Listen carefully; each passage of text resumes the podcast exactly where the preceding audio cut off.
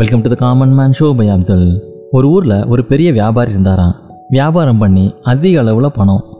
நிறைய பணம் கையில் இருந்து பெரிய பணக்காரனாக இருந்தாலும் அந்த வியாபாரி மிகப்பெரிய கஞ்சனா விவரமான ஆளுங்களையோ புத்திசாலிங்களே கூட வச்சுக்கிட்டோம் அப்படின்னம்னா நம்மளோட தொழிலை கற்றுக்கிட்டு அவன் நம்ம போட்டியாக தொழிலுக்கு வந்துடுவான் அது மட்டும் இல்லாமல் அவனுக்கு அதிக அளவில் சம்பளம் கொடுக்க வேண்டியிருக்கும் அப்படின்னு கஞ்சத்தனமாக யோசிச்சுட்டு சுமாரான ஒரு ஆளை கம்மியான சம்பளத்தில் வேலைக்கு வச்சாரான் ஒரு நாள் அந்த வேலைக்காரனை கூப்பிட்டு பக்கத்தில் இருக்க காட்டுக்கு போ. அங்கே நிறைய பேர் மரம் வெட்டி வண்டியில் ஏற்றிட்டு வருவாங்க.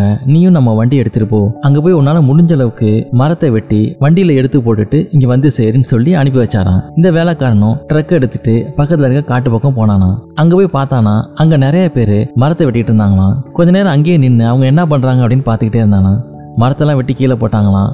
வண்டியை தூரமாக நிப்பாட்டி வச்சிருந்தாங்களாம். மரம் வெட்டி முடிச்சோன்னே அந்த வண்டியை எடுத்து பக்கத்தில் நிப்பாட்டி கீழே வெட்டி போட்டிருந்த மரத்தெல்லாம் எடுத்து வண்டியில் ஏற்றிக்கிட்டு கிளம்புனாங்களாம். இதை பார்த்துட்டு அவனுக்கு ஒரே சிரிப்பு.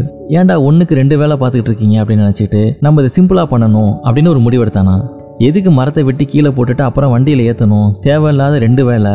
அதுக்கு மரத்துக்கு கீழே வண்டியை நிப்பாட்டிட்டு வெட்டி விட்டோம்னா மரம் வண்டியில் உழுக போது அப்படியே ஈஸியாக எடுத்துகிட்டு போயிடலாம். இது தெரியாமல் இருக்காங்களே அப்படின்னு நினச்சிக்கிட்டு தான் வெட்ட வேண்டிய மரத்தை செலக்ட் பண்ணானா நல்ல ஒரு பெரிய மரமாக செலக்ட் பண்ணிட்டு அந்த மரத்தை அடிப்பகுதியில் வெட்ட ஆரம்பிச்சானா பாதி வெட்டி முடிச்சோன்னே தான் கொண்டாந்த ட்ரக் எடுத்து அந்த மரம் விழுகிற டைரக்ஷன்ல நிப்பாட்டிட்டு மீதி மரத்தையும் வெட்டினானா. இதை பார்த்துட்டு மரம் வெட்டிட்டு இருந்த மற்றவங்கலாம் என்னடா இப்படி பண்ணான்னு சொல்லி அதிர்ச்சியாக அவனை பார்த்துட்டு இருந்தாங்களாம். அந்த வேலைக்காரன் அந்த மரத்தை ஒரு வழியாக வெட்டி முடிச்சிட்டானா. இப்போ அந்த மரம் ட்ரக்கு மேலே சாஞ்சுது. வேகமாக சாஞ்சனாலையும் அதிக வெயிட்டுனாலையும் ட்ரக்கு மேலே விழுந்து அந்த ட்ரக் சுக்கு நூறாக திருச்சி போயிடுச்சான் அவனுக்கு ஒரே ஆச்சரியம் எல்லாம் கரெக்டாக தானே பண்ணோம் எங்கே மிஸ்டேக் ஆச்சு அப்படின்னு யோசிச்சானா அப்புறம் கொஞ்ச நேரம் கழிச்சு அவனே மனசை தேத்திக்கிட்டானா ட்ரக்கு ரொம்ப ஸ்ட்ராங்காக இல்லை போல இருக்கு. அதனால தான் அந்த மரம் விழுந்ததை அதெல்லாம் தாங்க முடியல நொறுங்கி போச்சுன்னு சொல்லிட்டு ஊருக்குள்ளே திருப்பி வந்தானா இப்போ அந்த பணக்கார வியாபாரி என்ன நடந்துச்சு ட்ரக் எங்கே? அப்படின்னு கேட்டாராம். நடந்ததெல்லாம் அந்த வேலைக்காரன் அவர்கிட்ட எக்ஸ்பிளைன் பண்ணானா இதை கேட்டு அந்த வியாபாரிக்கு தலையை சுத்திடுச்சான். அல்ப விஷயத்துக்காக யோசிச்சு இது மாதிரி ஒரு ஆளை வேலைக்கு வச்சோமே நமக்கு இதுவும் தேவை இன்னமும் தேவை அப்படின்னு நொந்துக்கிட்டானா